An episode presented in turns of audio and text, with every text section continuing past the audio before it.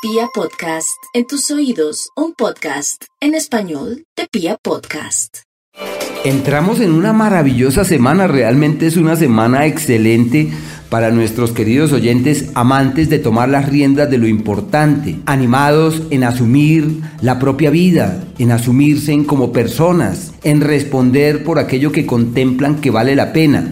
La luna está en su fase creciente, el mejor periodo para asumir con vigor y con entereza lo que la vida ofrenda. Y hoy, muy especialmente, la luna tiene dos conjugaciones, con Marte y con el planeta Venus. Lógico, Venus está primero, Marte está un poquito después, así que es un día, digo yo hoy, con dos matices: la armonización y el equilibrio, y la capacidad de hacer y de crear, de gestar y de generar cosas. Hay que aprovechar esta fase creciente, en donde todo lo que se hace camina con rapidez y evoluciona con prontitud.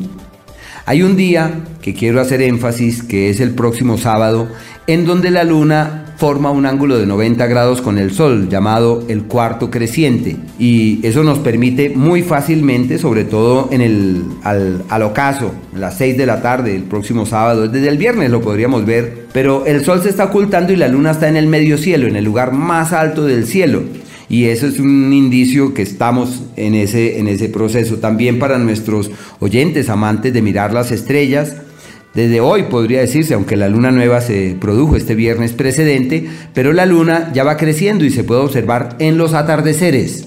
Apenas el sol se oculta, se puede ver una luna hermosa allí por el ocaso, por donde acaba de ocultarse el sol, y eso ocurre todos los días hasta el próximo sábado, en donde uno vea la luna allá arriba en el medio cielo, en el lugar más alto del cielo. ¿Con qué se requiere de cierto cuidado en estos días? Con la emocionalidad tan alta que palpita en el ambiente. ¿Y qué se necesita? No tomarnos nada en forma personal y entender que cada persona es un universo y que las personas no reaccionan para que nos sintamos bien o nos sintamos mal. Simplemente cada persona está en su propio proceso. Y si entendemos que las personas están en su cuento, están en su propio proceso, ya nos enfocamos en que nada, absolutamente nada, es personal.